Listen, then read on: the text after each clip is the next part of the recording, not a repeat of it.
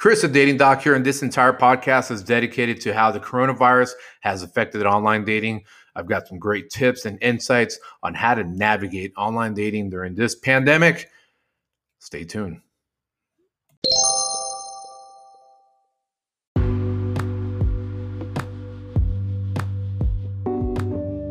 So, for those that are loyal listeners, uh, man, it seems like my dog's at it again. This portion here, this section of the podcast, I'm actually doing last um, because you're going to hear it first. on cue, on cue, my dog decides to uh, outside, uh, let her outside in the morning so she can uh, do her one and two. She decides to just start barking at random neighbors because my my um, house sits on a cul-de-sac and the fence is facing the, a street, a road that uh, cars go up and down, runners, bikers, cyclists, etc., etc. So you're gonna hear her throughout the uh, podcast a couple times, a couple times. Don't worry, it's not gonna totally uh, distract you. Background music's gonna help cover it up a little bit. But something magical. It's like that law of attraction, right? That you know the vibrations and life's uh, equations and formula where when I hop on to do a podcast, my dog is up to no good. You know, just whether she's loudly eating when I first started doing my my my episode. That that's happened with these uh, last couple episodes, uh, and if you can pick up on it, if you can actually pick up on the on the minute and second timer of when she's eating food, uh, contact me. It would be interesting if, if if you can hear her eating let me know and I got something for you. I, I promise I do. Uh, I, I want to see if, if that's, you know, if, if that is that much of a distraction. Um, for those that are watching on YouTube, if you can hear her barking, let me know the minute and time. And, you know, I'll, I'll help out. You know, the first first couple people, two or three people, I'm, I'm to throw something your way. Just, uh, just to, you know play play the little when does my dog bark game. But um, so what's Chris the dating doc up to nowadays? Um, I um, I'm updating our website. We're gonna have a very new website, merchandise, a uh, a very new e-course that I'm proud of, Dating 101. It's gonna go through the foundations of dating, and both men and women are gonna be able to benefit from it and revamping our matchmaking.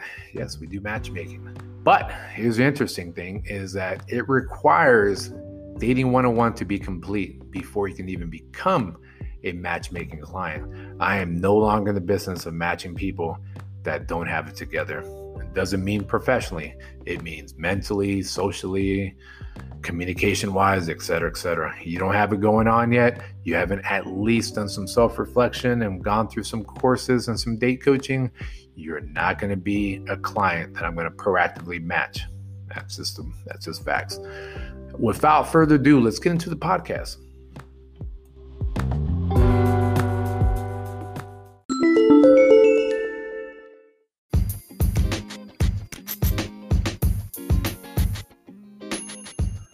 So let's talk about the uh, business of online dating real quick because it's important to uh, kind of know the intricacies of what's happening and how online dating has become synonymous with dating overall. Um, you know, I go back to as early as 2009 when I moved to Austin from uh, getting out of the uh, service, and that's when I first joined Match that time match to me seemed a lot more on the fringe it was something different and um, there was a stigma on the use of online dating. And me being naturally the counterculture type, I said, well, I'm going to dive in. I'm going to do something totally different, totally counterculture, and then uh, be part of that small group. I had a great experience. My initial experience with Match was was fun. I remember moving to Austin around December, and I would use Match intermittently go on a date here and there. And by May, I was in a relationship. So I would say that was a win. Now, fast forward uh, about 11 years, where we're at right now. And even with the pandemic, online dating to me has taken this very in, inauthentic, um, dry, plastic approach to connection. If you even want to call it that nowadays, I think that the apps have been structured to be tools of instant gratification and more of a metrics driver for the business. So, before the pandemic, online dating was was weak. Uh, online dating was not doing well. Um, it was one of those things where people were getting dating fatigue. Um, app downloads for top 15 apps was shrinking globally. Now the pandemic happened. Online dating was up 82% during early March. And uh, Bumble, who already had a uh, FaceTime type feature, they saw a 26% increase in the number of messages sent on its platform. I noticed that when anything gets too anything that that deals with the human connection, whether that's uh, dating, Netflix, the news, anything that's supposed to deal with uh, with, with more opinion based or complex complexities such as dating once you once you monetize that to a point where metrics matter then you take away the human aspect of it. That's what i feel is happening with these businesses. They they are causing a dating fatigue that transcends into regular dating you know? So um another thing is uh the video chatting is you can only do that so long. You know, if you meet someone off a Bumble, a Tinder, a Hinge, any of those apps, plenty of fish, the list goes on, and you utilize the the FaceTime or web conference feature, the novelty wears off quick if there's really no intent to meet in person. Especially if you're in the same city. I mean, you're literally able to see each other. In San Antonio, you can be somewhere at most 15 or 20 minutes if it's within the core of the city. So why would I use a video chat feature for weeks or months on end with someone that I'm trying to really get to know? I think realistically, people can assume the risk of the virus and see each other, meet up at a coffee shop, or just do something where they can they can see each other. I mean, you're to want the physical touch once the mental connection is there. Again, especially if long distance is not involved. Now, this article that I'm reading from uh, CNBC on the, why the coronavirus might change dating forever. The way it's it's structured, you know, talks about statistics like video chat pickups, engagement numbers, um, and obviously, you know, how many people join the app. And, and it brings me back to to to how I felt things were marketed back in the days. I felt online dating was marketed to get off the app or in that time get off the site to actually create relationships out of it. That's what the the branding and I think the mission and vision statement for a lot of these companies were back then. They wanted you to meet someone. Granted, their money was made off of subscribers. Totally understand that.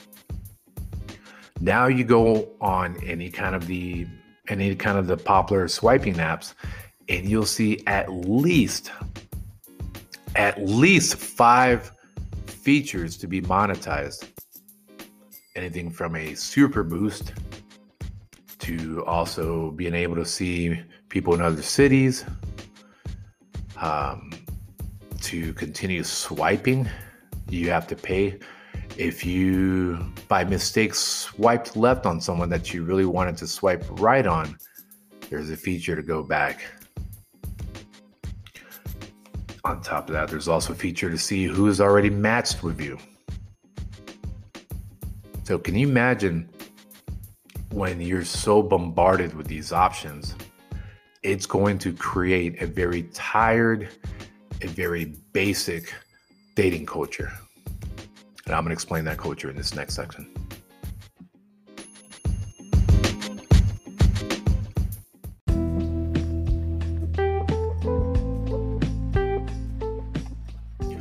Now, online dating culture, even before the pandemic, even before March timeframe, when a lot of the quarantine or shelter in place uh, guidelines started, it was at a point of, of oversaturation. Not just oversaturation with the apps, but the users themselves.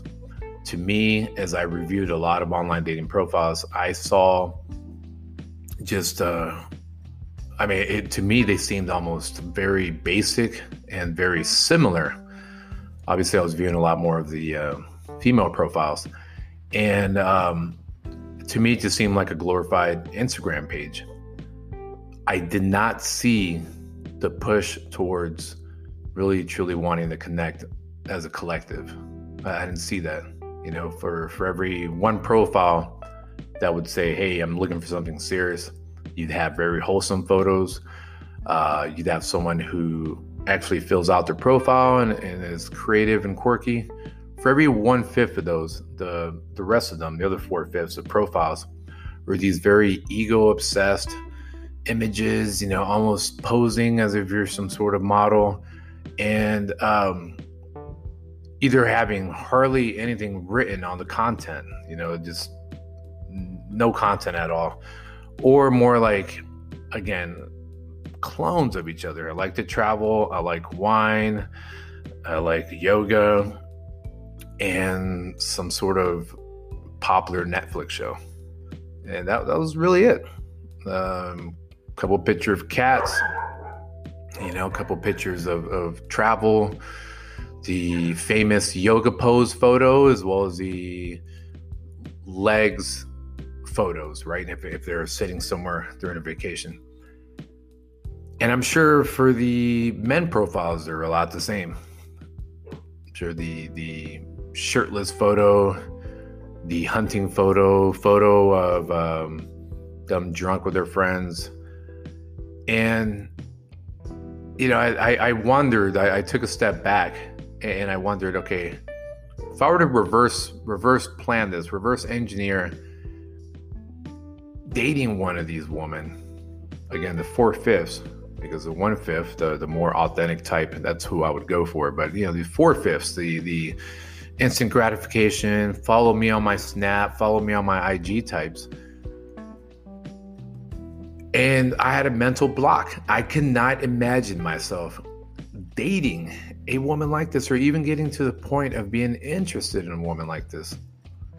And you know, the the sad part of it is that they either will not find any interest in finding out who they truly are to be to be authentic on their online dating profile, but they don't have any real interest in connecting as it is. Because again, the digital dating apps have been structured in a way where more matches is plenty more exciting than having to spend time and energy talking to someone. So it's created this domino effect, this social disease, which has caused people not to even care about thinking about a response. For example, Bumble is an app that deals with a woman having to initiate the first conversation. They have to send the first message within 24 hours uh, once you've matched, and then that forces the the male member to then have to respond within the next 24 hours, or you lose your match. So again, it, it develops this sense of urgency, and the advantage is that it gives a woman the power to respond, or I should say, to initiate that that first respond to whoever they want to, the first message, and then um, they can filter out a whole bunch of you know losers. But women on Bumble are also being, in my opinion, losers with their connection communication style. Um, they'll simply just send an emoji or send a hi message. Uh, as a sapiosexual, as someone who gets turned on by intelligence, that does nothing for me. It does zero for me. And this is not to come off presumptuous, but if I'm going to spend my time on an app so I can, with the goal of connecting with someone, I'm going to look for messages that are a lot more interesting and a lot more quirky and, and something that references my profile. I mean, gosh, you know, like at least make the effort and getting on my profile and seeing, okay, what's this guy all about? Cool. I agree with that. Or that's pretty funny. Let me mention that in the first message. Instead of all that, we just simply get hi and hello. And just like a, when I coach my clients, there's an expected flow chart of the next messages. How's your day going? Cool. How's this app treating you? Awesome. I'm so tired of COVID. You know, and what do you do for a living? Um, and nothing wrong with some of these questions, but it's so expected. Whereas uh, the other side of it are those that are like, hey, I'm kind of tired of this online dating app. Figured we might as well just trade numbers with zero connection, zero chemistry, zero gasoline in the tank, if you want to look at it that way. So um, that's kind of where we're at with um, with online dating, and and it's gonna take people to revolt against the system. The system uh, includes all Match Group Limited, it includes Bumble, and includes all the competitors that are in the business of just making money off of your swipes and your dull messages. Can we change this? I think we can, but it's going to take people.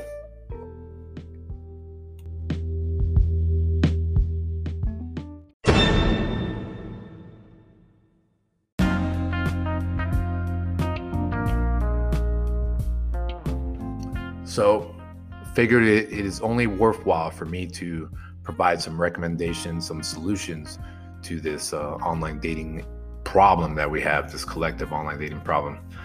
First off, um, understand that you are going to interact with people if you're grocery shopping, if you're going to a coffee shop. There's going to be times when, yes, you're going to have your anxiety risen because of COVID 19. I totally understand that. You want to keep your friends, family, kids, coworkers safe. But with that said, we need to get back balancing the safety of, of what's going on.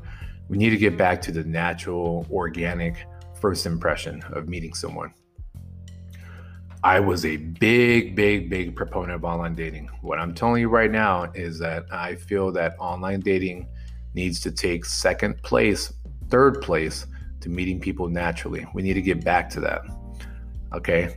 The simplicity and dullness of online dating is killing us socially, on top of what's happening with uh, the pandemic. So we need to be able to counter that. For example, if you go to a gro- grocery store, be open. Keep your keep you know, just keep your eyes open. It doesn't mean you have to be on the make. It doesn't mean that while you're purchasing groceries, you're like, I'm going to find a guy here or I'm going to find a, a, woman here. It doesn't have to be that mentality. But at the same time, don't shut it down. Don't be so overly guarded. You may see the same person twice and you've both made eye contact and maybe have smiled uh, beneath your mask, right? That third time, that's a time to approach each other. That's a time to uh, really have a conversation with each other. You're now someone familiar. And guess what? You've met in the real world. Doubtful that you're only going to say hi to each other that third time. Okay. It would be nice to uh, have a conversation. Ask them, wow, you know, we must really have something in common that we're always here around the same time. My name's Jake. What's your name? Cool, awesome. Asking what do you do in that moment makes a lot more sense than the dull, predictable uh, manner of online dating. Because then you get to find out, okay, cool. What do they do? So that way I can understand how they end up in the same space and time that I do. And then you flow into conversation. There is a lot more of a dopamine hit from connecting with someone in person and more than likely, since you've met in person in this kind of environment, you're more than likely going to assume the risk of wanting to see each other physically down the road, which again solves the oxytocin issue, which that's a whole nother podcast that I can get into and uh, how we're neurotransmitter hungry and how online dating has has perversed that a little bit. That's a whole nother podcast. So that's an example is to uh, go out and meet people out in the real world. The second one is just go through an entire digital detox when it comes to the digital dating apps. If you if you've downloaded four of them, get rid of two. And for those two, set a timer. Set a timer on your phone to say you're only going to be on it for 10 minutes, for 15 minutes, for an hour at most. Set a timer so you're not endlessly swiping and messaging. What ends up happening is you go from wanting to truly connect with someone and hopefully find a date. You know, it's Tuesday and you're trying to land a date for Saturday. And what you've ended up doing is you've distracted yourself from other things that need to get done you have become just as dull and boring as the people you complain about. And then you're left with zero interest and energy in actually wanting to connect and find a date for Saturday or Sunday. Since people are creating, they're, they're creating this domino effect, this social disease of not caring online, we need to be good ambassadors to say, hey, um, not really a fan of online dating because most people don't have conversations nowadays. We we just we we stick to these simple responses, these expected responses. If you can say that to another person and it's not a direct attack, it can force them to, to reflect a little bit and say, you know what, I agree. And maybe they were a person that was dull, boring, burned out, and basic. And then all of a sudden now they have decided, you know what, I'm going to pave my new path of being interesting, of actually engaging in a conversation. And if they could spread the same message, then I think we could counter this. We're in an age that loves to protest nowadays. I think this could be a perfect counter to what's going on. We need to protest the killing of social connection that's been created from digital dating apps you might think it's asinine that I'm bringing this up, but ask any of your friends. Ask them their opinion of, of online dating. They'll tell you overall what they think of online dating. So for for me to go on record and say that I think that online dating no longer should be the primary way of meeting others, I truly believe it. This does not mean go to bars and nightclubs and, and no, there's plenty of ways from dog parks, from um, if you go to church, that's a way to do it. Coffee shops, hiking on a, on a, on a trail somewhere, plenty of ways for you to meet someone naturally. If you're part of a gym, you can meet them there. So, and I get it. I understand. Someone might be listening and saying, hey, does this guy understand we have a pandemic going on? I truly do. But I would rather you stay away from the digital dating apps and that one hour at the grocery store. You just get used to being back in a social setting, even if you're by yourself, even if you don't talk to someone. But we need to get back to meeting people organically. If not, then we're really going to be in bad shape for the next couple years.